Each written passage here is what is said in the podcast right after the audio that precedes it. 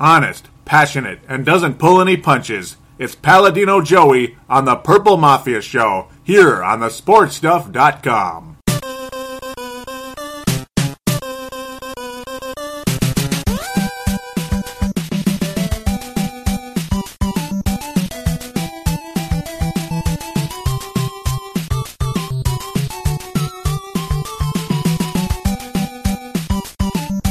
Welcome to the family here on Purple Mafia. I am your host, Paladino Joey, or Joey Awajan. Purple Mafia is available on the sportstuff.com and on iTunes. I thank each and every single one of you always for downloading and listening to this show. And I do mean that. I wish our circumstances were better than they appeared uh, at the end of the game. Um, they started so well, so well. 14 0 Minnesota rock and roll. After a boring first quarter for the most part, things ended wonderfully on a with a nice uh, drive with another uh, Matt Asiata smash into the end zone. Not the most exciting, not the prettiest thing in the world, but hey, he went forward. oh my God, he went forward, and yeah, it's a touchdown. And then another very impressive drive after that. The Detroit Lions couldn't even get a first down for the longest time. In fact, at one point, the Minnesota Vikings had nine first downs. Detroit had zero. There was a point in this game when the Detroit Lions finally got their first down. The crowd erupted in cheers. Yeah, sarcasm, right? Yeah, we'll get back to that later on in the uh, fan interaction segment, which, of course, is the third segment, as per usual, during the game review part of the season. You know, like the main object of Purple Mafia to review games, at least this half of the year. Otherwise, off-season shows are always very, very fun, and postseason shows are very, very fun as well. Dylan Richardson, most likely, most likely, will be joining me, yes, sir, for the entire postseason. Uh, you know, schedule permitting, of course. That's why I can't say 100% chance because schedules are what they are. Things come up, or things, yeah, things snowball the way they go as well. So just bringing that up. Remember those fun, classic postseason shows me and Dylan have done over the years. And then last year, not so much. Not, not. I mean, we only got the Super Bowl last year, unfortunately. But but at least that was fun. I mean, it made up for not being able to do the shows before that. Uh, just couldn't reach him. Stuff like that. Tough schedule. You know, it just is what it is. Sorry for uh, digressing off into La La Land, but hey, eh, it's show related, I suppose. Oh my. The Vikings digressed into into La La Land after a wonderful start, didn't they? Things looked so good. So good. Oh, 14 nothing Minnesota. Teddy Bridgewater sharp as a razor out there. Sharp as a wakizashi. Okay, yeah, okay. Whatever it is, I'm just saying. You look at the quarterback comparison in this game. Just you just look at this right here and it just makes tears come down my cheeks. It it really does. Matthew Stafford, yeah, I've compared him to Carson Palmer, and he basically was Carson Palmer. You know, the Carson Palmer that was mediocre uh, most of the time, sometimes really good. Sometimes Matthew Stafford is really good, and he throws for 300 yards.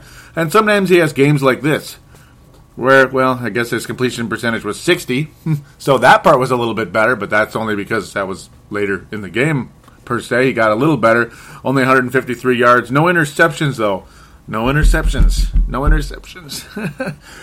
the most frustrating statistic of them all is look at the look at the quarterback ratings between Teddy Bridgewater and Matthew Stafford. Matthew Stafford 87.4, Teddy Bridgewater 84.9. You know, very close, right? Do you realize what Teddy Bridgewater's quarterback rating would have been if not for sudden mental farts, basically? Forgive the uh, well, I guess it is an analogy some people use, but yeah, mental farts by Teddy Bridgewater suddenly. All of a sudden, his accuracy went from extremely good to overthrowing guys. And it was consistently overthrowing guys throughout the game. Charles Johnson overthrew him badly, really badly. That was the first interception. That was extremely costly. The second one, ah, I don't know. Dare I call that luck? But yeah, it was a great play by the defender, yet at the same time, extremely frustrating. But what really broke my heart, though, was what we saw from Teddy Bridgewater, and I was tweeting about it right then and right there. What was so heartbreaking about it is I was tweeting about the fact that, you know, Teddy Bridgewater really struggled against Detroit last time, and this is the first time Teddy Bridgewater has played against a team twice, you know, in the same season. So, meaning he got his feet wet against that team, got a chance to get into the, uh, you know, got a chance to get into the videos and, and study and learn. Study Detroit's tendencies. You know, imagine that. A quarterback, a young quarterback, finding holes in a defense with the talent of Detroit's. And the fact that he was actually doing it, he was actually finding holes in Detroit's defense. And of course, yeah, obviously you credit Norv Turner for that as well, but still, Teddy Bridgewater completing the passes he needed to complete. In fact, believe it or not, despite despite the porous second half from Teddy Bridgewater, who of course got zero points in the second half, not all his fault per se, but uh, despite the not as sharp second half by Teddy Bridgewater and part of the second quarter, his quarter uh, his completion percentage over seventy five percent still 315 yards still. But no, right as I tweeted it, literally right as I tweeted it, he threw the interception to, to Quinn. I mean, it's just, I, I just almost cried. You know, Glover Quinn, that is, who returned it 56 yards, and ultimately Detroit scored very quickly after that. Just broke my heart. Mm, couldn't believe it. Because it was almost right after that he threw another interception. Almost right after that. Unbelievable how uh, the game can go from 14-7 to 14-10 so quickly. It looked like the Vikings were going to go up 21 to 0. Detroit, their fans. The I remember looking at the fans was so telling. the fans, you know, close to the field, the, they weren't on the field, but close to the field, they're just staring staring into into empty space. They just had that look, you know, that glass eye look like yeah, this is not going well. I'm really, you know, like, great, the Lions are going to let us down again. You know, that was basically that look. We we all know that look around the around here in Minnesota with several teams over many years. Not just the Vikings, but so many other teams. Like when the Twins were getting hammered by the Anaheim Angels in the postseason, or the Yankees, God forbid. Yeah, we you know we we there you saw that stare. You saw the stare when the Philadelphia Eagles were beating up on the Vikings in the playoffs. When the Chicago Blackhawks were beating, I mean, got that lucky bounce against the Wild in Game 6 last year. And when we were getting our butts kicked by Green Bay because we had Joe Webb on the field at the last second who couldn't complete a pass to uh, the Pacific Ocean in that game. He was just throwing ground balls. He was just, you know, he's just throwing ground balls at Green Bay Packer players in case the you know, in case maybe it's baseball practice. You know, he figured, yeah, here's here's, here's some ground balls for you. That's basically what that was in that uh, contest. But that was the look the Detroit Lions fans had. and it changed so oh so dramatically after that. You could just feel it. Yet the Vikings defense kept them in the game the entire way. And I mean the entire way. There wasn't a point in this game, like, oh, Detroit's totally taking control of this one. That was the difference in this game versus others, like the Chicago game and the Green Bay game and such, when the defense was just, you know, was not getting the job done at key times. The Vikings had just chances to win this game throughout the throughout the way. We actually stopped the run. We actually stopped Detroit down the stretch. But it didn't matter. It just didn't matter because whatever sharpness Teddy Bridgewater had, and his teammates and whatever it was, whatever it was, was just completely gone for some strange, I have no idea reason. I mean, uh, sure, you're going to get shell shocked when you're doing so well and you're going to throw an interception and such, but the dramatic change was quite disappointing. At the end of the day, still building blocks, baby steps, and all that good stuff. It looked like it looked like mammoth-sized steps, though, for the longest time. Unfortunately, all for naught ultimately in the end. Vikings losing 16 14 in this one, as mentioned 55,000 times along the way. Oh, and by the way, we'll talk about. Eh, we'll, we'll get to Adrian Peterson in the fan interaction. I don't even want to talk about it. You know, do you really want to talk about Adrian Peterson? Ah. Let's talk about a Viking defense that looks, well, looks really good. And a statistic that was brought to my attention after the game today. The Minnesota Vikings pass defense has given up a 300 yard game only once this season. Oh my god! That's pretty doggone good. Uh, that's extremely good. And of course, you notice, did uh, I almost called him Sam Bradford? I might as well be Sam Bradford, but Matthew Stafford. did he throw for 300 yards today? No, he threw for half of that. What does that tell you? That tells you the Vikings defense is a hell of a lot better than it was last year, with almost all of the same players, I might add. Anthony Barr didn't play today, folks. No, he didn't. Almost all of the same players that the Vikings had last year, particularly in the secondary, with the exception of Captain Munnerlyn, who a lot of people would tell you is the weakest link in the secondary this season, along with Robert Blanton. But yeah, whatever, you know. Not everybody's going to improve, but even Blanton at times has been respectable. At times. And he uh, kind of was the past two weeks. But then again, uh, anybody would look respectable when the other teams were as, were as lousy as they were. Still can't believe we went to overtime against the New York Jets, but, yeah, you know. We'll have to let that one slide. Guy by the name of Gerald Hodges shined brightly today. That's for damn sure he was almost an urban legend, like I said, for a while there, and then all of a sudden there he is back again, playing well and looking like a looking like a starting linebacker in this league. Lots of energy, and of course, knocking down two passes. Can't beat it. I mean, that, that's that's great if your linebacker's knocking down two passes. Josh Robinson was respectable today. Not not great, but at the same time, who out there wasn't terrified when Xavier Rhodes was well grabbing his wrist multiple times throughout the game. Severe, severe pain in Xavier Rhodes' wrist, which is, of course, a big bummer for us. But to see Josh Robinson on Calvin Johnson, I mean, who who isn't terrified with that? I mean, he's already short as it is, and then you're going to go against Megatron. Yet Megatron did not torch the Vikings today. No. The Vikings defense still got the job done. Harrison Smith on the uh, on the spot at a, at a point where it looked like Xavier Rhodes actually could have been burned by Megatron, but the fact that uh, Stafford threw the ball poorly and that uh, Harrison Smith was in the right spot at the same time to help out Xavier Rhodes, that helped as well. I mean, the secondary has definitely been a wonderful story for the Minnesota Vikings this season. There have been, they have had games that that didn't look too good, and of course the Chicago Bears game was terrible. without a doubt. That was the one game where they gave up 300 yards, and of all people, Jay Cutler torches the Vikings secondary. That figures.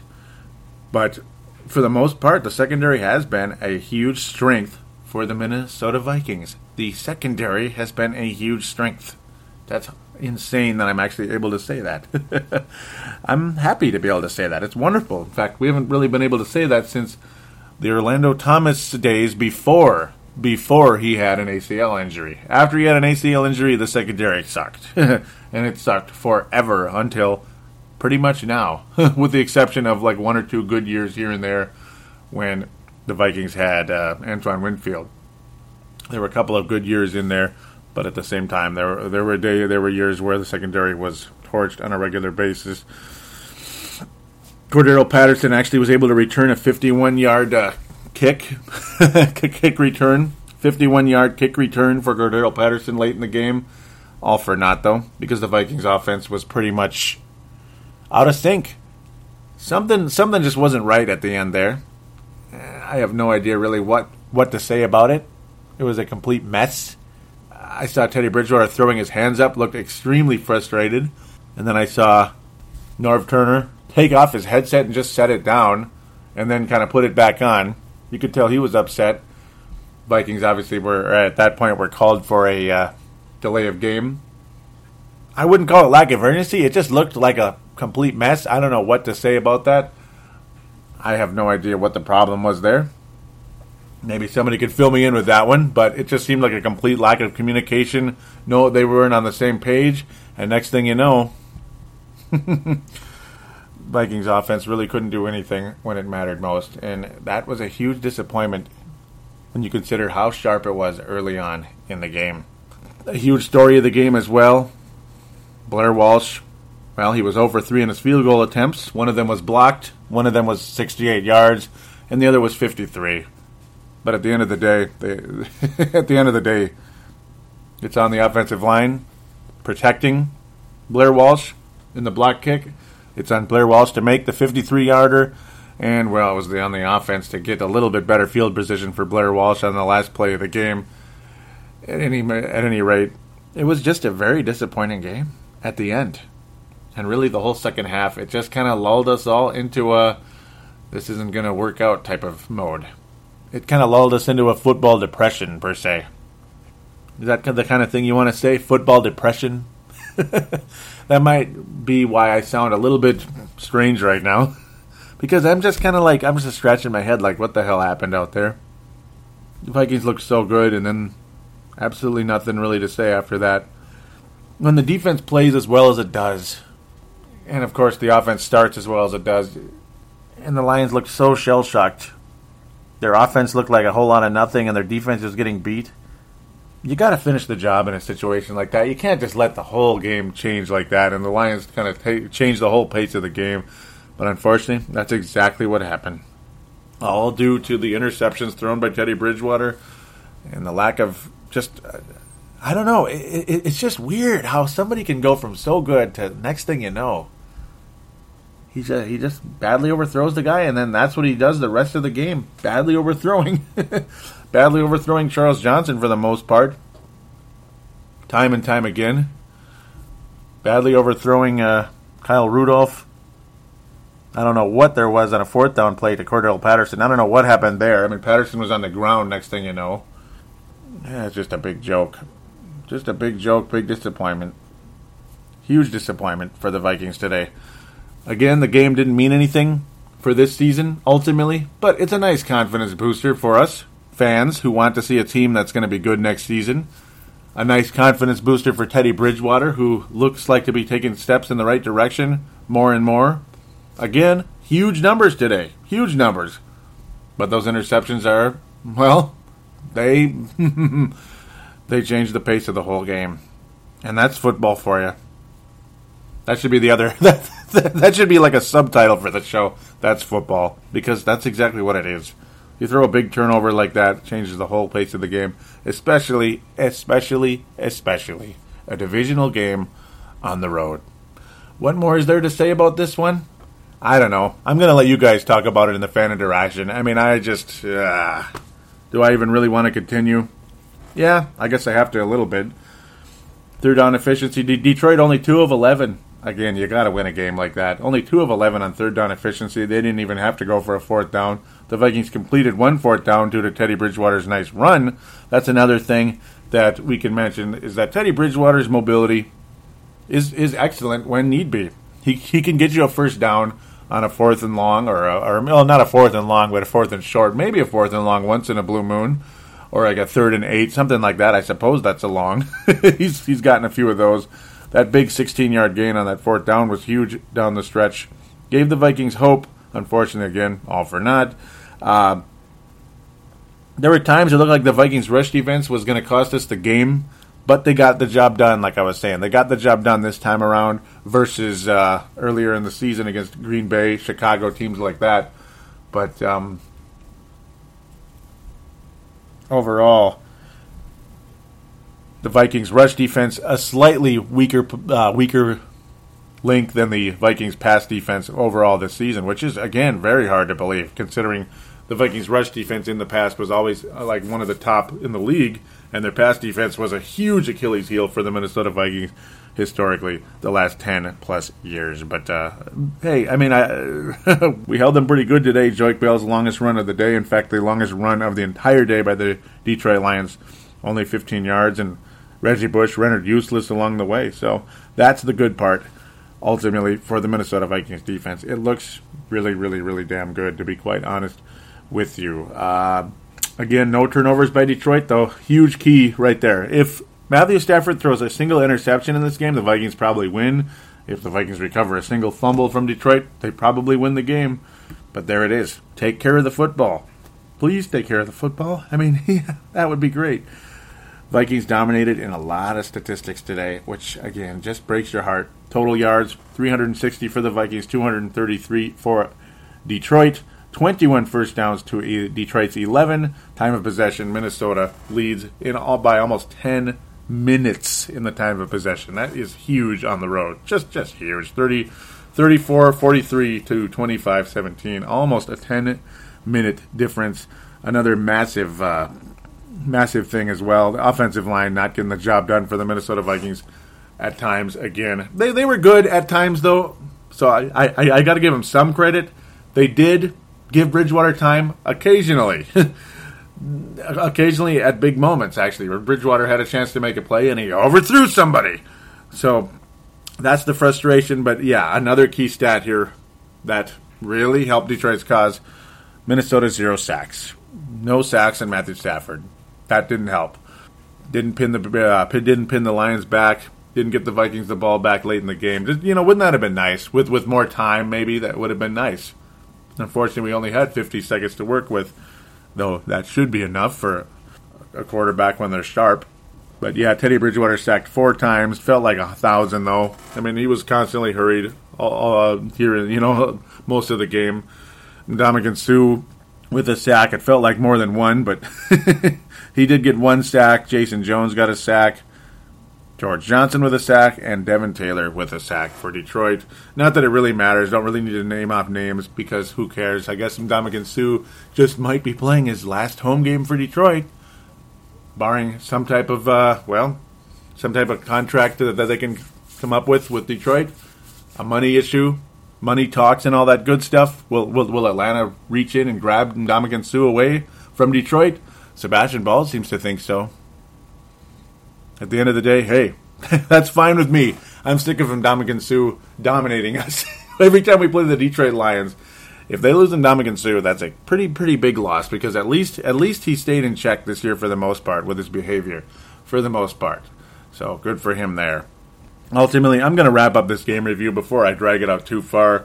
I said what I needed to say. Now I'm going to let you guys say what you're going to say in the fan interaction part. Let's get on to segment number two NFC North Roundup, and, well, the Miami Dolphins preview coming up next week.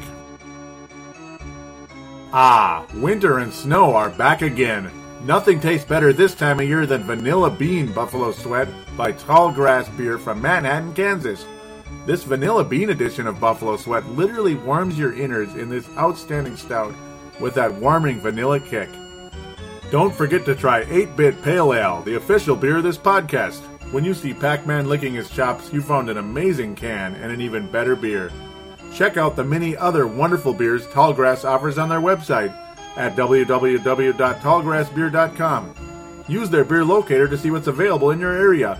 You can follow Tallgrass on Twitter at TallgrassMN and like them on Facebook.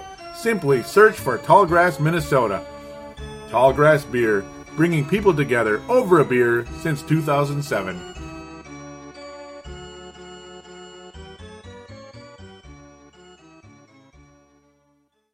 Too busy to sit in front of a computer? Simply download Purple Mafia on iTunes for Apple devices. For Android, download the doubleTwist app, and for Windows and Blackberry phones, simply find us in the store. And now, back to Paladino Joey. And we are back here on Purple Mafia. It is time for the NFC North Roundup and, of course, the Miami Dolphins preview coming up next week. Thankfully, not a late game this time around. not sure what all of you thought about the late game this time around. Not a big fan of it, but then again, it just is what it is. What are you going to do? I mean, seriously, what are you going to do? Let's talk about the invincible Green Bay Packers and the quarterback that's incapable of having a bad game ever. He, he, he just, there's no way Aaron Rodgers would ever have a bad game. Ever. There's just no way. Unless, of course, it's the New York Giants oh well maybe it's not just the New York Giants, maybe it's the the state of New York, huh? Because in Ralph Wilson Stadium, home of the Buffalo Bills, the team that probably in a lot of ways killed the Minnesota Vikings' chances of making the postseason this year, and it definitely was some uh, baby steps backwards in that game, I would say. Vikings losing by one point in that one, losing at the last second. Bridgewater having a tough go of course, because the Buffalo defensive line frustrating the hell out of Teddy Bridgewater and the Minnesota Vikings offense in general. Well, guess what? The Buffalo Bills defensive line and their overall defense in general frustrated the living hell out of the Green Bay Packers today. A 21 to 13 victory for the Buffalo Bills over the Green Bay Packers keeping the Buffalo Bills' playoff hopes very much alive. They have ensured themselves of their first non losing season in quite a long time. I mean, a really, really long time since the Buffalo Bills were in the postseason or had a winning record. So there you go. Green Bay Packers 10 and 4, and guess what? They're in second place because, uh, well, the Detroit Lions beat the Packers earlier this year. We'll be heading to Lambeau Field for the season finale, in the whole, which could be a division championship type of game between those two. Maybe the Vikings cost the Green Bay Packers home field advantage this season. Who knows? Uh, just hope Seattle doesn't get it. That's what I'm concerned with. I'll get to that in a second here, as that will be a ongoing uh, talker throughout this segment. In fact, I'll probably get to that before I talk about the Miami Dolphins game with the Minnesota Vikings. They didn't look good today. uh huh. Aaron Rodgers. Let's look at this. Let's let's just take a look at this right now. Okay, let's look at the other quarterback first, just because I'm just a big jerk, right? I like to tease you. Uh, Kyle Orton, who didn't look all so good against the Minnesota Vikings, didn't look very good against the Green Bay Packers either.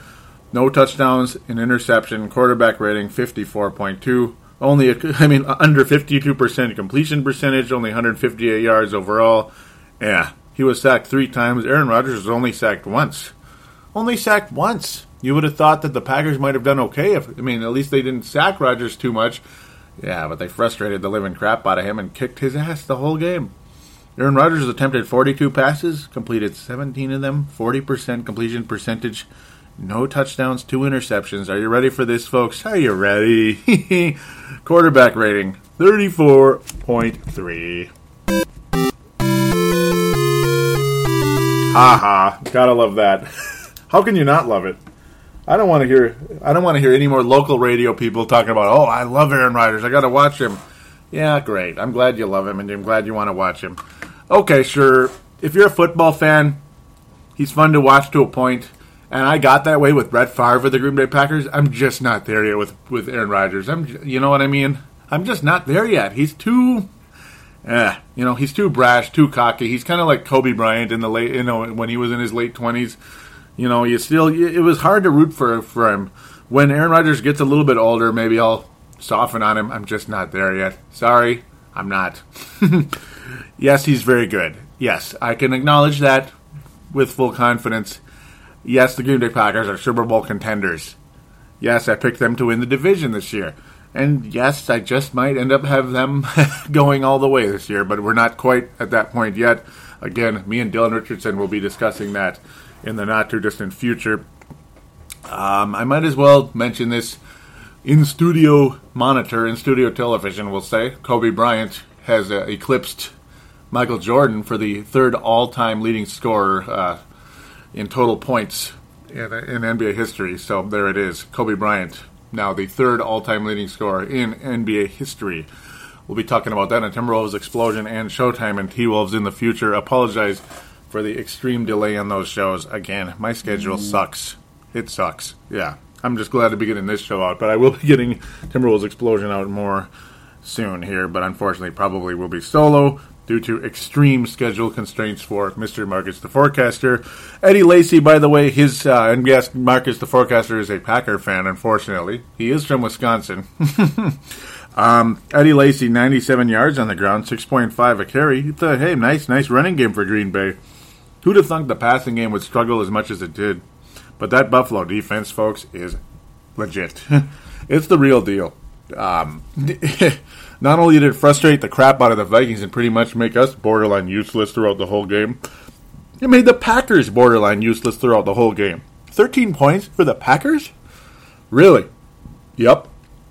I mean, what, what more is there to say? This was not a fun game to watch either. Oh, no. And yes, this is the game before the Minnesota Vikings game. It was basically just field goals the whole game for the Buffalo Bills. And yes, the special teams contributed along the way, which set the tone for the rest of the way. Marcus Thigpen rep- returning a 75-yard punt uh, ultimately got the Buffalo Bills up seven to three after a Mason Crosby field goal. Yeah, 45-yarder midway or so, or late in the first quarter, we'll say. But then Buffalo kind of took over from there. Yes, Eddie Lacy did put the Packers back ahead, finishing a drive. Hmm. Early in the second quarter, put the Packers ahead, but then after that, it was just kick, kick, kick, kick, kick, kick, kick. It was just that's all it was.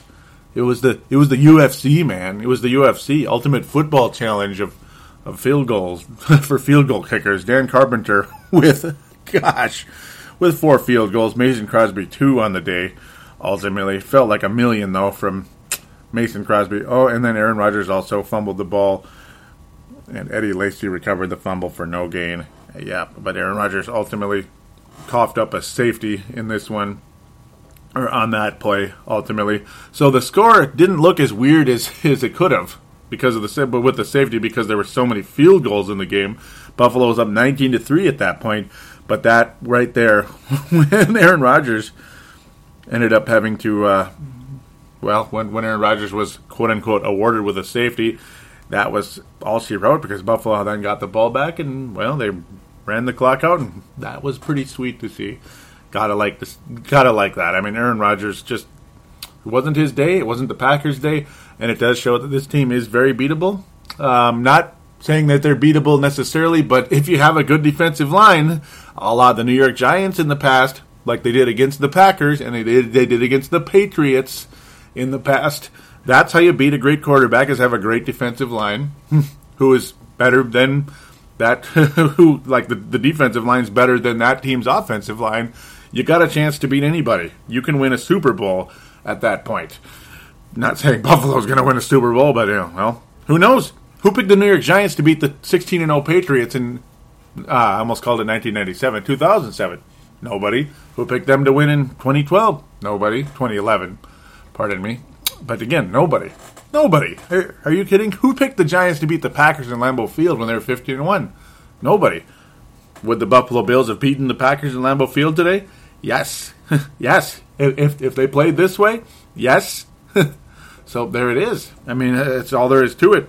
You don't have to have this the greatest team ever. The one difference, though, I would have to say between this Buffalo team and that New York Giants team, Kyle Orton versus Eli Manning. Yeah, Eli Manning probably going to get the job done more than Kyle Orton would.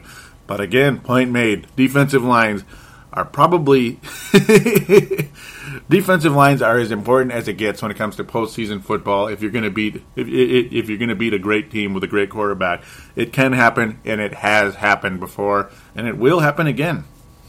So watch out, folks. Watch out. Not saying anything on the Buffalo Bills, but just saying Green Bay is not Green Bay and New England and definitely Denver are not invincible. And I pray to God Seattle isn't invincible either, but oh, I don't want them to win. Well, that wraps up the NFC North again because the Chicago Bears play tomorrow, and I just I can't delay this show tomorrow. And how many of you right now are worried about the Chicago Bears at this point? Yeah, well, you know, I mean, they did win last week, which was nice for them. They're now five and eight. The Vikings are six and eight. we'll see what the Chicago Bears do tomorrow. I kind of think that they. Uh, I, I wouldn't be surprised if they won. They do host the game. That's the good part. But it is the New Orleans Saints, who they also won recently, believe it or not.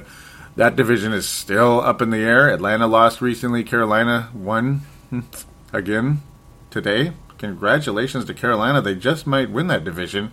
Um, and again, our thoughts and prayers all the way with Cam Newton. Really, really liked what he had to say when he said that uh, you know God was looking out for him. Really, really liked what he had to say there. I have, I'm uh, completely in uh, agreement and a big fat thumbs up, you know, like clicking like on that comment per se a million times. If this was a Facebook page right now, we'll stay there. Um, but yeah, Chicago, New Orleans. There is some playoff implications to that game in that game for on the New Orleans side. Chicago and Minnesota dead, six feet under for the season. But still, you got to play out the games. And the Chicago side of things, well, whatever. I don't really feel confident if I'm a Bears fan right now Jay Cutler's nuts. The coach doesn't seem to have control of that team, and their defense is horrible. yeah, eh, I feel bad for the Bears fans right now, including Dylan Richardson. So I have a soft spot for the Bears, partially because of Dylan Richardson and because I hate the Lions and Packers. So I guess Chicago's got the soft spot out of the other teams in the division. Arizona, a team I definitely definitely have a soft spot for, especially with Carson Palmer's injury and now Drew Stanton's injury. What the hell? They win. They win twelve to six over St. Louis on Thursday. Very happy about that. They're eleven and three. They're very likely going to be in the playoffs now. Not sure where they're going to go from there. There was even rumors about Kurt Warner coming back. That that would have been sweet. I mean, man, could you imagine if Kurt Warner was actually good right now and he signed and he was able to sign with that team with that defense? You have a quarterback that's that good. You still have you still have Larry Fitzgerald, not as great as he was before, but man, whew, imagine that. Wouldn't that be something? Cleveland's dead, and uh, I feel really happy about the Minnesota Vikings taking uh, Teddy Bridgewater over Johnny Manziel, at least early on. Manziel did a whole lot of nothing. Cincinnati, Zimmer's old club, 30. Cleveland, zip. Really sorry. Um, to really sorry for you though. Uh, Vince Germano out there, Cleveland Browns fan, Lakers fan, and of course, co-host of mine on Showtime and T Wolves, and of course also co-host of the great Courtside podcast with Hank McCoy from Australia. Great show there. Um, but ultimately, yeah, San Francisco is dead. Seattle is winning 17 to 7 or has won 17 to 7 in Seattle. That's where I'm going to wrap up this review with or this this segment with right there before I talk about the uh, Vikings and Dolphins, but um, Seattle. the biggest key here right now is just pray to God Seattle does not get home field advantage because if they do, they're going to the Super Bowl again, and I would really hate that with a passion. Those of you out there that like Seattle, I have no idea why, other than you're just bandwagon. because nobody gave a rat's ass about Seattle just three years ago. Seriously, nobody cared about that team three years ago. Be honest. Tell the truth. Seriously. 17 7, San Francisco is officially beyond dead, as if they weren't already. Um, Jim Harbaugh is on his way out, and I think that sucks. Uh, I'm not sure where he's going to wind up unfortunately, he is one of those coaches that does have a uh, there, there's a timer on him, and unfortunately, that time is dinging. The timer is ringing, and it's it's over. So that sucks. Seattle gets home field advantage. It's over though. They're going to the Super Bowl again, and that would really suck as far as I'm concerned. So there you go. That's where I hope like someone else can take that away. Uh, yeah. I really would I really would appreciate that if that were the case. But they're now ten and four to go with Detroit and Green Bay and possibly Philadelphia, who will be flashing on the screen here momentarily against Dallas. That's a pretty important game right there. One of those teams is also going to be 10 and 4. So, home field advantage. It's going to be a logjam in the NFC. It's going to be very interesting. I actually would like to see Philadelphia, if, if not Arizona. Ultimately, they actually are the leaders for home field advantage. Pardon me, but I just am not as confident in them as these other teams.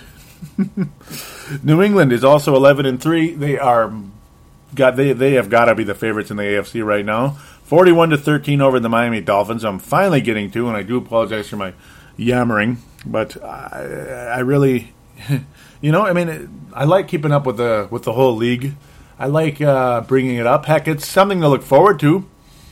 Come up, I mean, know, coming January, what to look forward to, who's going to be what here, and unfortunately, in a lot of ways, certain coaches are going to be let go, and certain situations are really, uh, you know, snowballing into what they are, like San Francisco. Miami Dolphins might be snowballing into a team that's not going to make the playoffs and fire their coach as well. I think Joe Philbin's been okay. I mean, it's turning out to be very disappointing, and the Patriots, again, rolling over them today 41 13. Not a good sample size of the Miami Dolphins here, considering, well, for one, considering that they are in Miami next week against the Minnesota Vikings. Again, a noon game. Thank God for that. It's a home game for the Miami Dolphins, and they've had an okay season. Ryan Tannehill, again, has been solid this year. 22 touchdowns, 11 interceptions on the season, well over 3,000 yards. In fact, about 3,300 yards on the year. He's had a nice year. Lamar Miller and the running game above average, definitely above average. Ryan Tannehill is actually pretty mobile too, with 300 yards on the ground I don't really think about Ryan Tannehill's mobility, to be quite honest, but it's it's there. That's something to fear. Mike Wallace is what he is, the leading receiver in yards, but not in catches. 700 yards on the year, seven touchdowns. Jarvis Landry is another wide receiver on that team with uh, five touchdowns, almost 600 yards on the season. The leading receiver, per se, more of a slot receiver type versus what Mike Wallace is, an overall explosive uh, wide out and possible deep threat. Not as explosive as he was at the Pittsburgh Pirates. No, I'm kidding. The Pittsburgh Steelers. I had to say it. Pittsburgh Steelers over the years in the past. Definitely uh, an expensive contract, though, with the Miami Dolphins. Really overspent for him for what they're getting.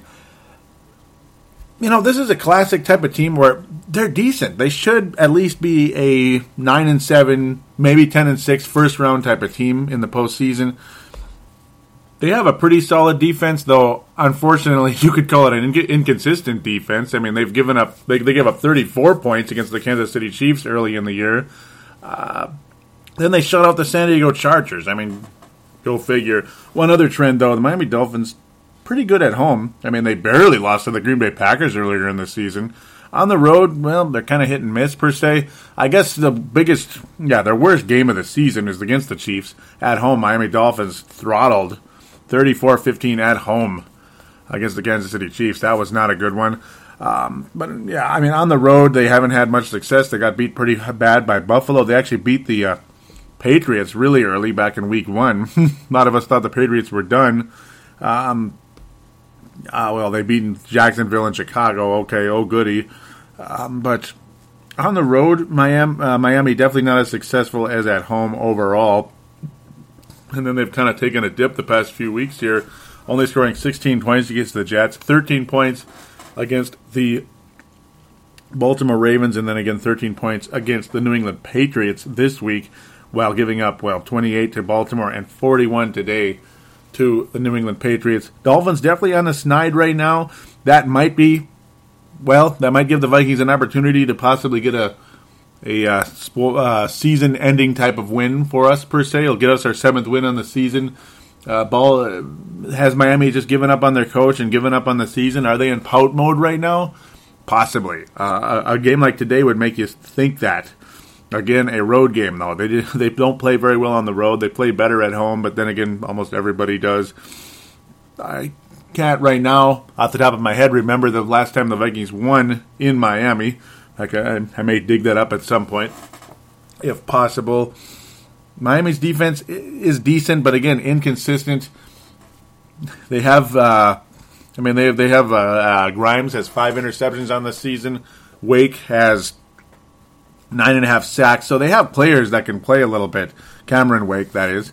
Um, Oliver Vernon has six and a half sacks on the season. So they do have a pass rush, obviously. Several sacks up and down the, the lineup, but those were the main guys. But nobody overall stands out like, oh my God, this is going to be a deadly team. But then again, if I were to pick one player that is the star of this defense, it is Brent Grimes. I mean, he's deflected 13 passes, five interceptions, and he does have a pick six on the season as well. So again, that's definitely the guy when it comes to the Miami Dolphins and their defense. But at the same time, again, are they just in pound mode right now, or are they still? are they still going to be legit out there? This, of course, is a left cornerback, Brent Grimes, undrafted too many uh, years ago. I remember the Vikings were looking to to try to sign him in the offseason. They didn't get him, and he's having a huge year for the Miami Dolphins. He's helped them uh, be competitive this season. I uh, dare I say elite, but no, they're not elite, but they've been competitive, and he's been a reason for that. They have an overall nice group of players, but it all depends on Teddy Bridgewater again. Teddy Bridgewater was a key today. He would have won the game if he kept playing well, if he stayed sharp, but he didn't. Uh, Walsh is scaring me a little bit. I got to tell you, Walsh is scaring me right now not everything is his fault, but at the same time, when he misses, he misses badly. Uh, that 53 yard kick was terrible. And in, in the past, he would have made that kick. It, it, was indoors, by the way. Yeah, it's on the road, but it's indoors. Don't kickers love indoors? yeah, don't they love kicking indoors? Isn't that usually a lot easier for them to make like a long one like that? He's done it before. It, it just seems like something's off right now with Blair Walsh, and it's extremely frustrating. That's another thing that scares me on the road against the Miami Dolphins because we're going to need field goals against this against this pretty good defense and decent offense. Ultimately, how how many points are they going to score against the Vikings defense? That's going to be the deal right there. That's I think going to be the Dolphins' undoing ultimately. A lot of that depends on if I try not to cough to death. a lot of that depends on Ryan Tannehill ultimately, because the Vikings' defense has been extremely good of late. Again, and it's been really good all year for the most part, with the exception of that Chicago Bears game and, of course, the New England Patriots game when we got carved up. And the Packer game was like the biggest throwout of all time. It's like nobody showed up for that one. Okay, how how many Nick? Yeah, how, how many more games do I got to name here now that the that I'm that, the Vikings defense didn't play well, right? But no, they've been playing defense very well recently, and I could see them keeping the Miami Dolphins in check next week. That's where I think the Vikings could win the game. Is mostly because of our defense, and hopefully that Teddy Bridgewater can shake off some of those, can shake off what what took place in that second quarter today. That really, really messed with him. And that's the first time I've really seen Bridgewater flustered. I, I haven't seen Teddy Bridgewater flustered thus far this year. Today, it seemed like he took a step back a little bit after that. After it looked like, again, he was taking mammoth steps forward. He looked unbelievably good. And then all of a sudden, you know, just all of a sudden, bam, that interception led to another one, and then a lot of poor passes along the way. The Vikings defense and Teddy Bridgewater are the keys in this game, without a doubt. you think I'm going to come on here and say Ben Tate and Matt Asiata are the keys to, to this game? Hell no. It's going to be Xavier Rhodes, especially, you know, knocking down passes and hopefully his health with his wrist. Hopefully, uh, you know, stopping Ryan Tannehill in the uh, pretty pretty good Miami passing game. Again, three thousand yards on the season. I mean, that's that's not elite, but it's better than some some guys out there. Mike Wallace, obviously a very good receiver, but I think I think Xavier Rhodes can help cancel him out. I mean, even Calvin Johnson didn't have a great game today. That's where I think the Vikings can and, and will win the football game in Miami. I think Miami is in pound mode, and I think the Vikings are in a mode right now. They want to build confidence. So I do have the Vikings winning in Miami next week, believe it or not, and they will finish they will have well they will get to a 7 and 8 record and then hope to finish with 8 and 8 which I originally predicted or possibly 7 and 9 though I think this is shaping up to an 8 and 8 finish for the Minnesota Vikings which is a nice building block to the future because I do think the Vikings beat Chicago in TCF in advance right now. I, I am picking that but we'll get to that next week. I think it's going to be one of those games again. It's going to be black and blue. It's going to be grinded out. Miami's defense is fairly decent. Minnesota's defense is very good so I think the Minnesota Vikings win something like 24 to. I think Minnesota wins 24 to. to I, I think we keep Miami down to like. Uh, you know, they've scored 13 two weeks in a row, but we'll make it 14. no, 17. I'm going to. No, no, 14. I'm going to 24 14. Minnesota wins in Miami in a really nice game. I think Teddy Bridgewater does bounce back, and I think Xavier Rhodes and you know, obviously Harry the Hitman, as we like to call him, and guys like Hodges go out there and get the job done. And I think the Vikings win 24-14 next week in Miami, and get to seven and eight, and ultimately lead to eight and eight. And I think the Dolphins finish something seven and nine or eight and eight as well. So that'll be my preview again for this one. It's all about Bridgewater, and of course the Xavier Rhodes on the other side of uh, of the ball, and of course, well, of course, Everson Griffen possibly getting a sack. Hopefully, the Vikings get a sack next week because they didn't get any today. That would have made a huge difference. That's another key. Got to get to Ryan Tannehill this time around because he does have some mobility, believe it or not. There it is. We'll be back. Fan interaction right after this.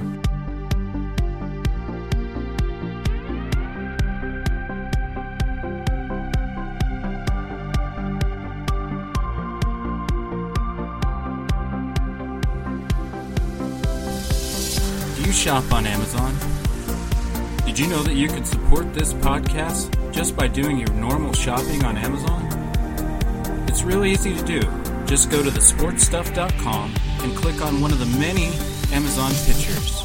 Do your normal shopping, and Amazon sees that we referred you and they give us a percentage. We'd like to thank you in advance for supporting thesportstuff.com and please use our Amazon link. Now enjoy the rest of the show.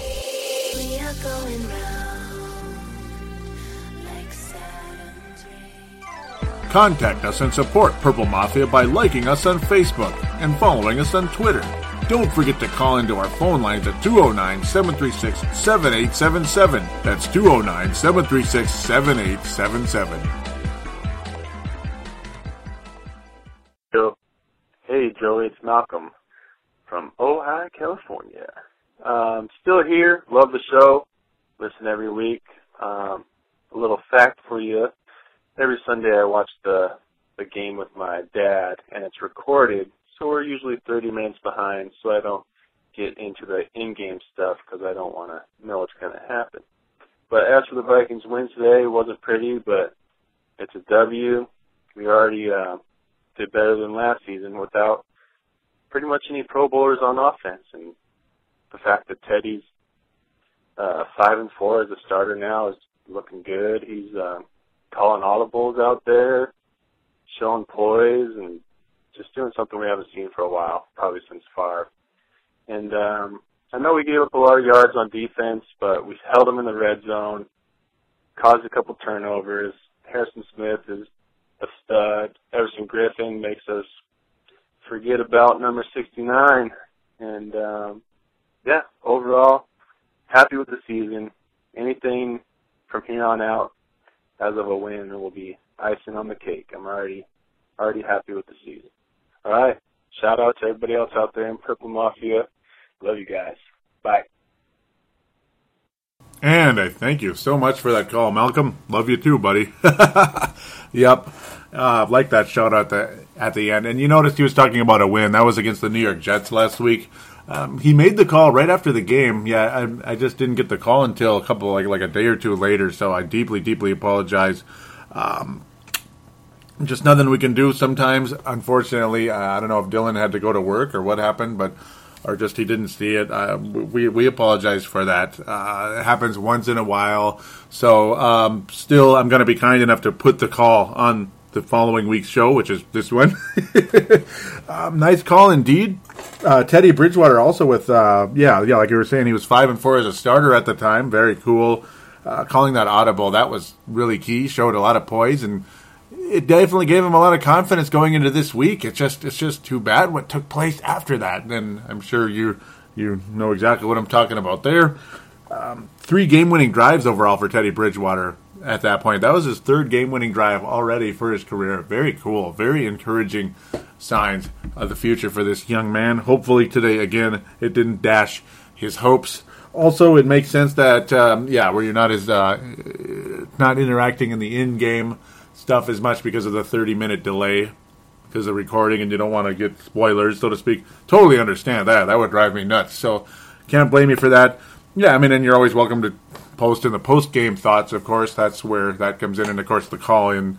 Fantastic. Always love when Malcolm calls in. It's been a while. Malcolm out of California there.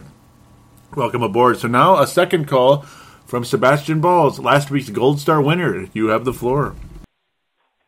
Hey Joey, uh, it's Sebastian again, and that was pathetic. That sucked. We sucked.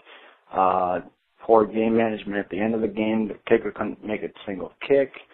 Our offensive line just was not there. Our defense just could not come up too big. Um, I don't know. I say our defense did okay, but the offense really fell apart. Uh, Teddy had two bad throws. Uh, it is what it is. All right, thanks for letting me call in, and I'll be listening. Bye. Hey, thank you for that call, Sebastian, and welcome back again. Very cool to hear you on the phone lines there. Yeah, summed it up pretty good there. Pretty good. The only thing I'd have to say, the only thing I'd have to slightly semi disagree with, there was more than two bad throws, but two really bad throws that cost us. Uh, the second one was a little bit lucky, I think, the interception, but only a little bit. It was more of a great play per se. The first, yeah, the first one was was horrible. Um, yeah, there were a lot of overthrows along the way, and uh, after that, it's just like something happened, and I don't know what it is. Mechanics, something.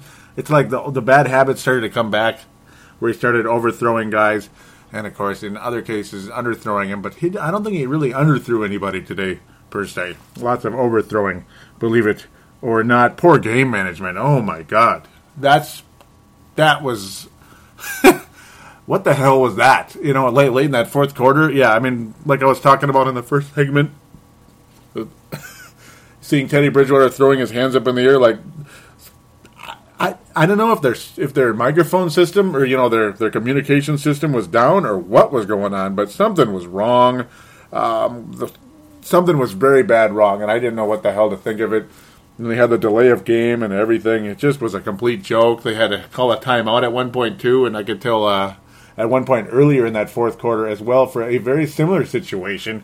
Zimmer looked irate several times today. In fact, usually, uh, as fiery as Zimmer is, he looked angrier today than he has all season. To be quite honest, he looked like he's ready to sock someone's face in.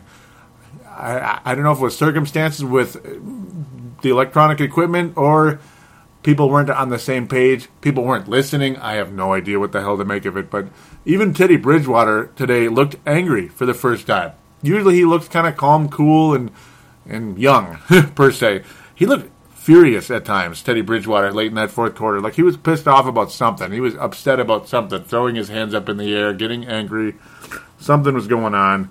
He was even getting annoyed to some of the Detroit players. I think they were talking a lot of you know what uh, particularly on uh, one of his slides, the guy went right for Bridgewater's head, and, and, there was a little chatter going on between the two. You could tell Bridgewater was like saying that was BS, basically.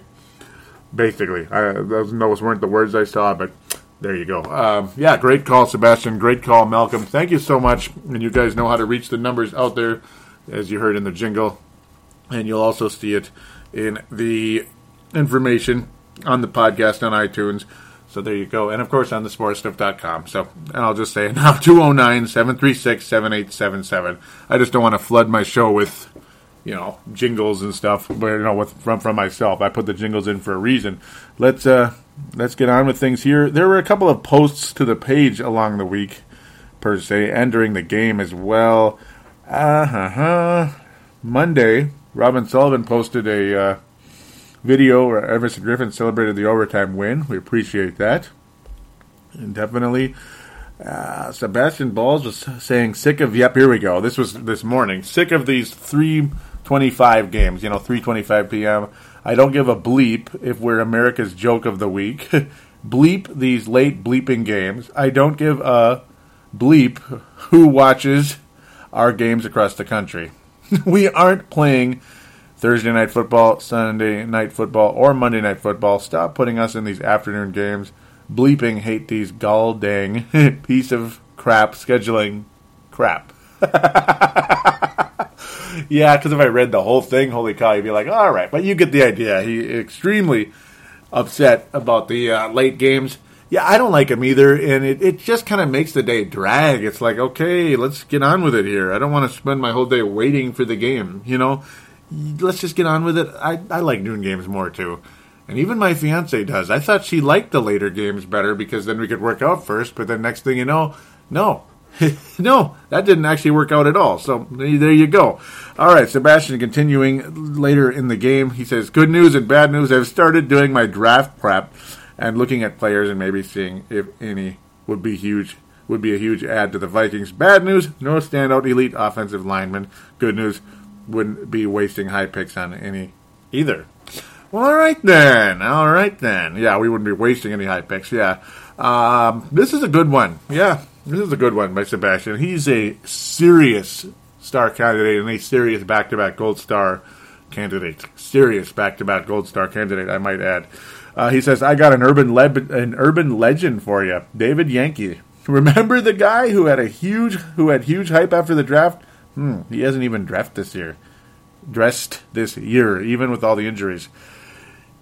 That's awesome, Sebastian. He was such an urban legend. I just about forgot about him. I mean, I almost forgot about David Yankey. Almost. So there you go. That's the urban legend of the week. It is because Cordarrelle Patterson caught a pass today. And I didn't even talk about it because I just ah. I mean, I was more focused on the outcome of the game than just like Cordarrelle this and Cordarrelle that. Yes, Matt Kalil got called for a penalty, and there were some gaffes on the uh, offensive line, but they weren't all his. It just the offensive line in general needs help. You know, I mean, it's not all Matt Kalil, and yes, he's extremely disappointing, but so are other players, and Sullivan's this and this guy's that. Sebastian continuing saying no one deserves the Fran Tarkenton Award. Everyone deserves the T-Jack Award. Believe it or not, I have choices for both Fran Tarkenton and T-Jack. So not all the way in on that one, but I totally understand your frustration. Oh, yeah.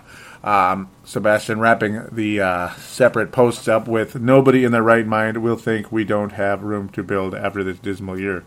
Oh, of course we have room to build. I totally agree. But the good news is it's it's not like last season where there were so many holes that it's like you know, pick your, you know, just just name anything pretty much, and it'll be an improvement. At least, at least it's not like the secondary's inept and useless like it was last year. With most of the same players, it was coaching. It's proof that uh, both Zimmer and Williams were garbage. Or what am I talking about? Zimmer, excuse me. See, I'm losing my mind here, and I think you guys are getting annoyed, and I know Sebastian is. I know he is. Oh, yeah. Zimmer's garbage. Yeah, right. Zimmer's defense is fantastic. He's the reason why it's improved.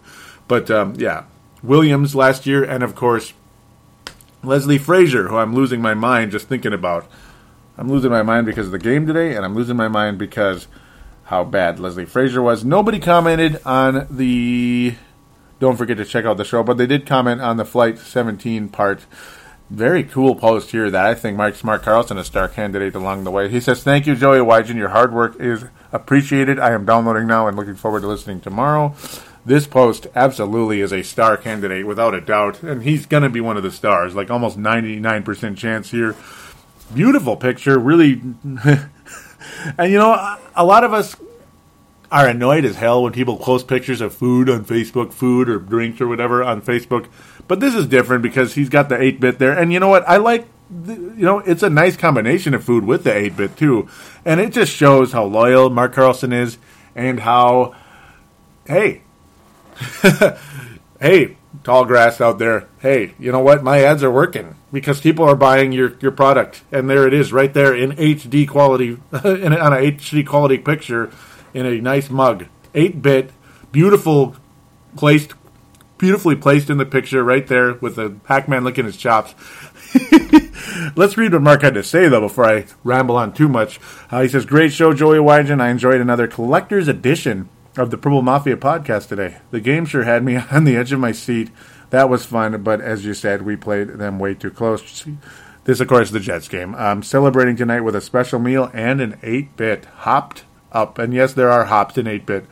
So if you're not a big fan of hops, you probably have to go with the pub ale from Tallgrass. Or in the summer, Halcyon is definitely uh, not a hoppy beer, but 8 bit is. Um, he says, just like this team's play and the podcast, Skol Vikings Mark from Iowa, star candidate, without a doubt. And yeah, this generates some thoughts. Uh, Adrian Peterson's appeal was denied, and I saved it all the way for segment three because you know what? It's old news now. The whole Adrian Peterson thing is old news. Yet, obviously, his denial isn't old news, and I gave you guys the floor rather than myself the floor. And here you guys go. Tanae Brown out of New Zealand, and of course, a nice follower of Timberwolves Explosion. In fact, probably the gold star king of that show. In fact, I know he is. Tim, uh, if not, well, him and Vince Germano per se. Uh, he says he hasn't been hasn't he been punished uh, by the courts already? He should be allowed to play. I don't think he he'd be physically ready to play though. Anyway, just my opinion. Um, he probably well. I mean, his timing would probably be bad. Yeah, I think his timing would be off, but I think physically he'd be okay. Hmm. Uh, but then again, I, I, guess we'll never know at this point. We won't know till next year, and he better be ready then. Patrick Grant saying crock of shit. There, I said it. Ray Rice was reinstated. AP should be as well. Goodell is an ass. Yeah, I'm on Patrick's side there. Um, Robin Sullivan posting a picture. You know those Facebook pictures where you have the text in them. Uh, someone should beat the shit out of me. That's Roger Goodell, of course, in the, in the picture. Josh Mayer Henry saying the guy in charge of the appeal is in Goodell's pocket. Yep, good point. I seen this coming when he was put in charge of, yeah, but now it's going to be heard by federal court. So we'll see. Robin Sullivan saying it's BS. As I said before, he's been punished enough by the courts, media, sponsors, loss of fans. Yep. Mark Carlson with interesting comments here saying, "Well, guys, what league? What league wants the world to know? What the league wants to know is that it has high standards for personal conduct on and off the field. Unfortunately, our greatest running back, quote unquote, ever, is caught up in the making of these strict rules. As a fan, I'm disappointed. As a parent, I understand. I am ready for him to suit up next year. I want him back. Interesting stuff, and uh, well said, Mark. Well said. Yep. Um, yeah, definitely well said. Cedric Taylor, Cedric Taylor made saying I hope he sues their asses. hmm And I think he will, or at least he's going to attempt to. Gerald String saying, I'm not 100% sure we know all the details of what actually happened, but pretty sure there's a lot of politics and pressure for the NFL, yeah, for the NFL to crack down on the personal conduct policy, and unfortunately, AP is going to take the brunt of them making an example. Just hope we can put this in the past during the offseason and move on and get AP back on the field next season. Yeah, yeah, star candidate. Um, mm, yeah, politics. They just ruin everything, don't they? Ugh, and I won't get into it. You guys probably see too much of me ranting on Facebook at times about stuff. But anyhow, Brent Jacobson saying, I'm surprised but not shocked. I really didn't want him to play this year. I really didn't want him to play this year. Hmm. Partially because you wanted to see McKinnon, but now, well, yeah, no, yeah, you know. Um, and then the end game, 121 comments, lots of, lots of on and on rants and and uh, raves throughout the game. Mostly rants after the first, uh, after those two awesome touchdowns lots of frustration after that, and um, it kind of is what it is. If you're curious, check that out if you want. Post game thoughts. Here's it showed five. There's a hell of a lot more than that, which is a good thing. Sebastian simply saying he called in and that Zimmer will be irate. Patrick Grant, welcome back again. He's been posting lately, and I appreciate it. Keep posting. Hopefully, you're a listener. Um, he says if Blair Walsh makes either of those two field goals, we win.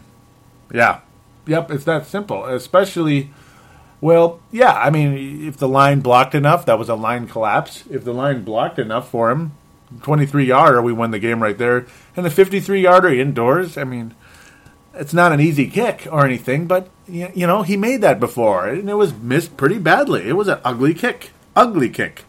Uh, Chris, Crystal Livingston, huh? That's a new one.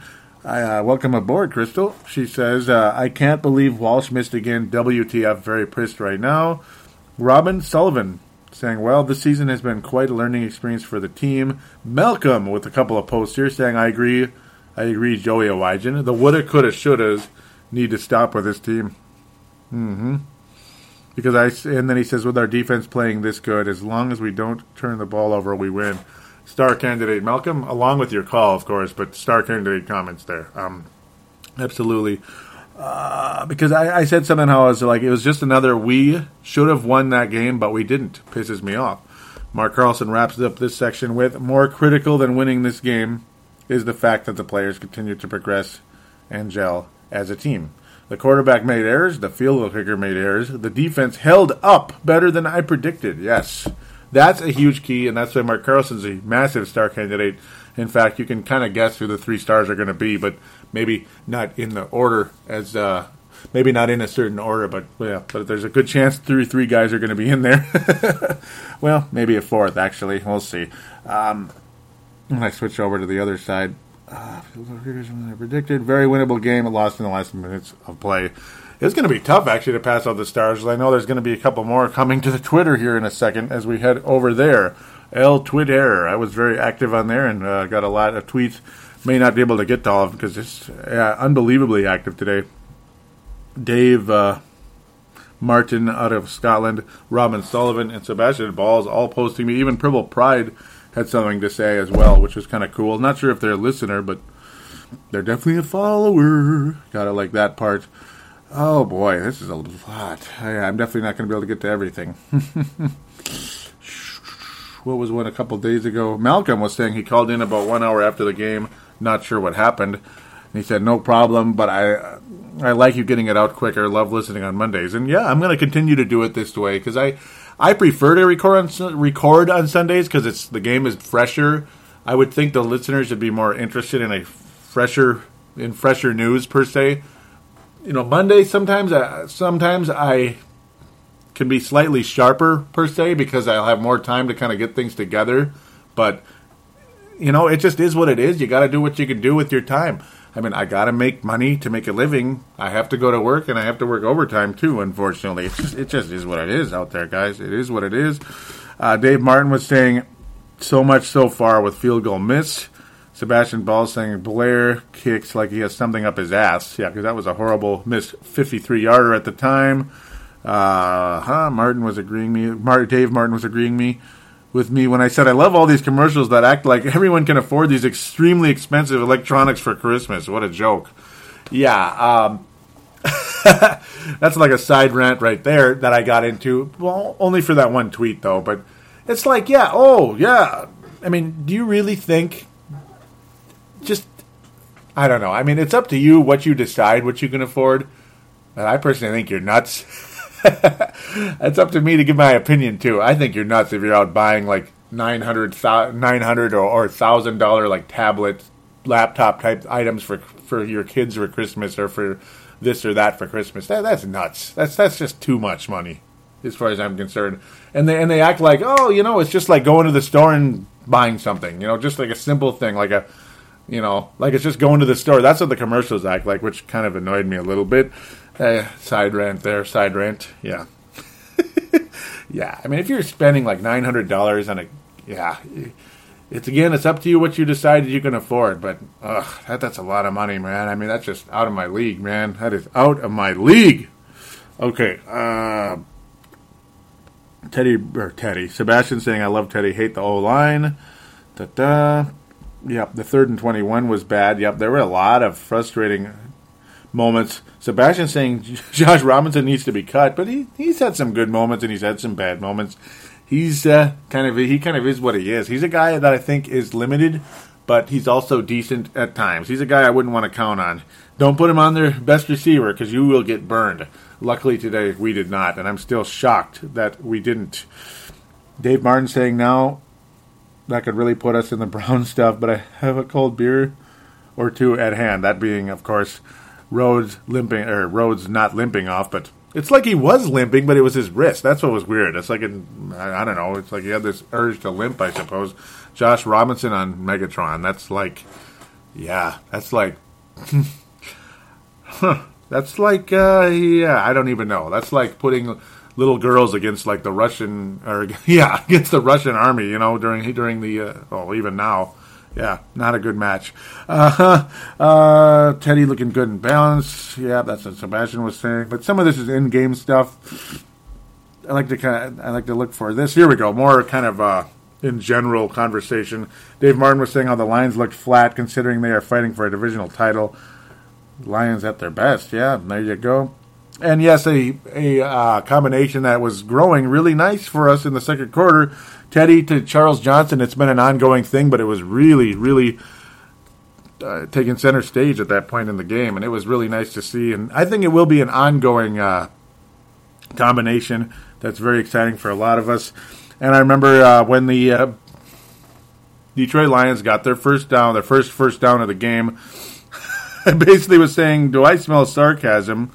And then uh, Purple Pride saying, and the TV guys say, "There's the crowd," completely missing it. Yep, completely missing the fact that it was sarcasm. Robin Sullivan saying, "My dear friend, tell me you didn't just realize that when I said breaking news: Matthew Stafford isn't that good." And no, I've been preaching it all year. He's just another Carson Palmer, basically. And of course, post ACL, like I've said a bajillion times, post ACL, he's another Carson Palmer. Pre ACL, well, that's almost like a, almost a Peyton Manning level. I mean, that's how good Carson Palmer was pre ACL. And I'm saying the first ACL when he was with Cincinnati way back in uh, 2005. He was freaking awesome back then. Um, Dave Martin saying, the sound I like is the sound of a home team being booed. Oh, I, I love it too, especially when we're on the road, per se, yes. um, yep, Robin was saying she must have nodded off to the sermons that I was preaching about Matthew Stafford. Look at you. Oh, funny. Lots of back and forth. Uh huh kind of more and more. Uh, kind of going to skip some of this. Uh, this uh, what what do they call it? In game stuff. Uh, Sebastian saying bleep this late games shit. Just saying. yeah, lots of back and forth. Seems like it's uh, yeah. Then the sad play, the interception, and such. think we're gonna. Yeah, here we go. He said, "Is that another race draft pick? So can he hit a seventy yarder in practice? Who cares? Cost us a win." Thanks a lot. Yeah, that being Blair Walsh. He hit a he hit a 70 yard kick amazingly in practice this same week. How about that? How about that? Uh, Robin Sullivan saying I can foresee an ass chewing in the near future. And uh, there was a little conversation here. Just saying, yeah, here we go. Dave Martin, star candidate here, turning into the most disappointing game of the season. And Robin saying, yes, it is. We were kind of talking a bit back and forth there. Think we're about to wrap things up. Here we go. Uh, Dave saying, it was a, was a film called Bridge too far? How about you call this game a kick too far? Too far time to support the Lions. A kick too far. Yep, there you go. Time to support the Lions. No pack, no. And yes, the Lions would have the advantage over the Packers. Again, it's Dave Martin saying, if this loss means we've screwed the Packers out of home field advantage, I will take it. No pack, no. Definite star candidate there. Um, there you go. So there you go. We will wrap up the fan interaction segment there. Great, great, great fan interaction on this show. This is probably as good as we've had all season. And we've had a lot of good fan interaction all season. So that's a huge statement there. Time to pass out the Fran Tarkenton and Tarvaris Jackson Awards, if you can believe it. Fran Tarkenton is going to go. it's going to go to Hodges. Yeah, I mean Hodges. Eh, yeah, Hodges is going to get it. I'm going to actually give. I'm going to actually give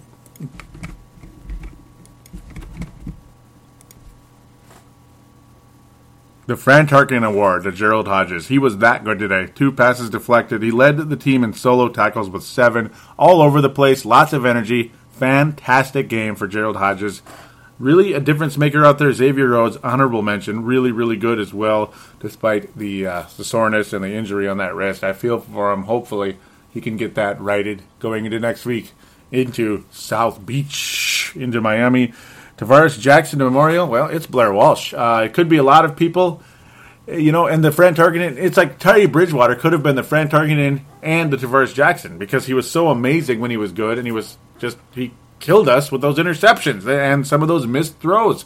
Some of those missed throws could have been big plays and he missed people and it was really, really, really, really frustrating missing uh, Jarius Wright on one that could have probably been a nice 30 yard gain or so.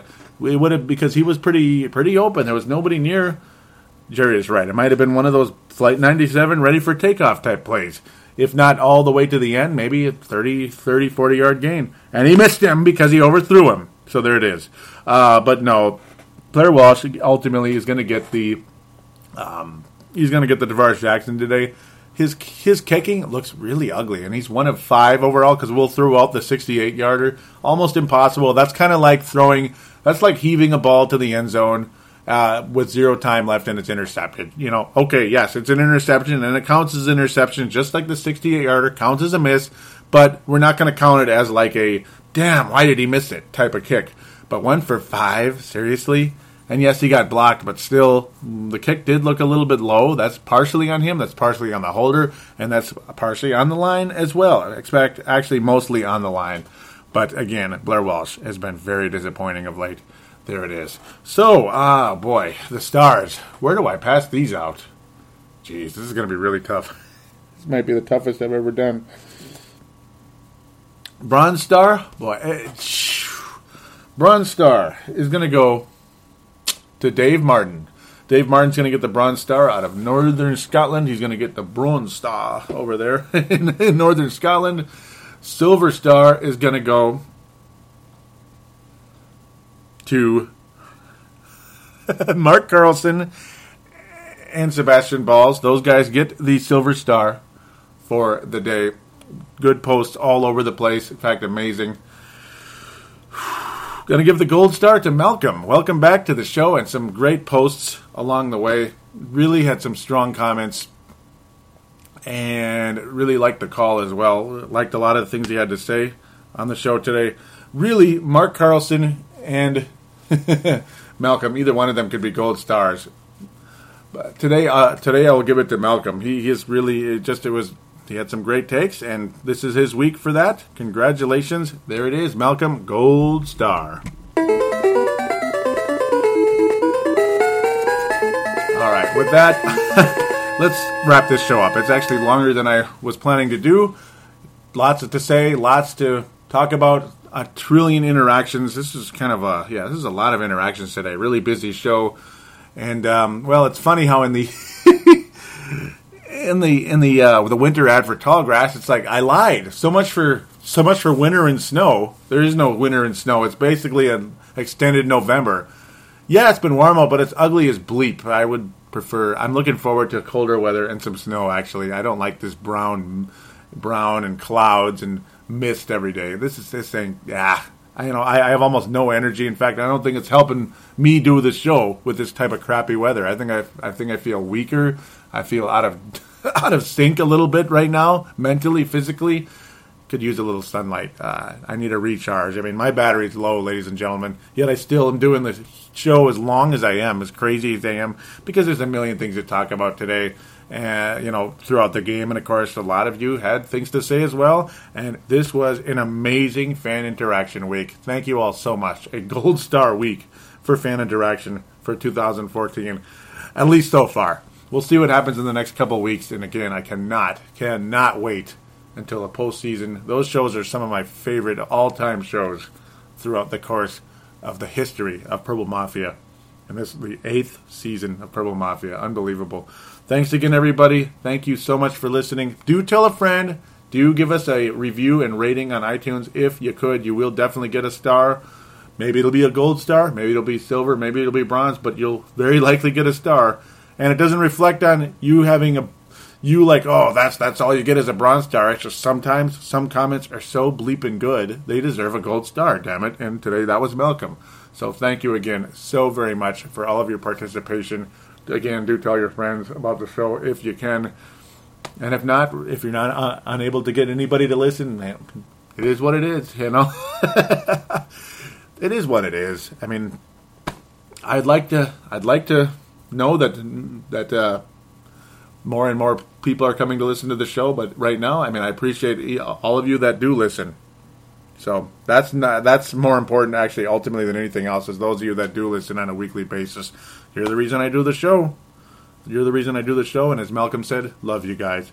I'll leave you with that. Take care, everybody, and uh, well, stay cool.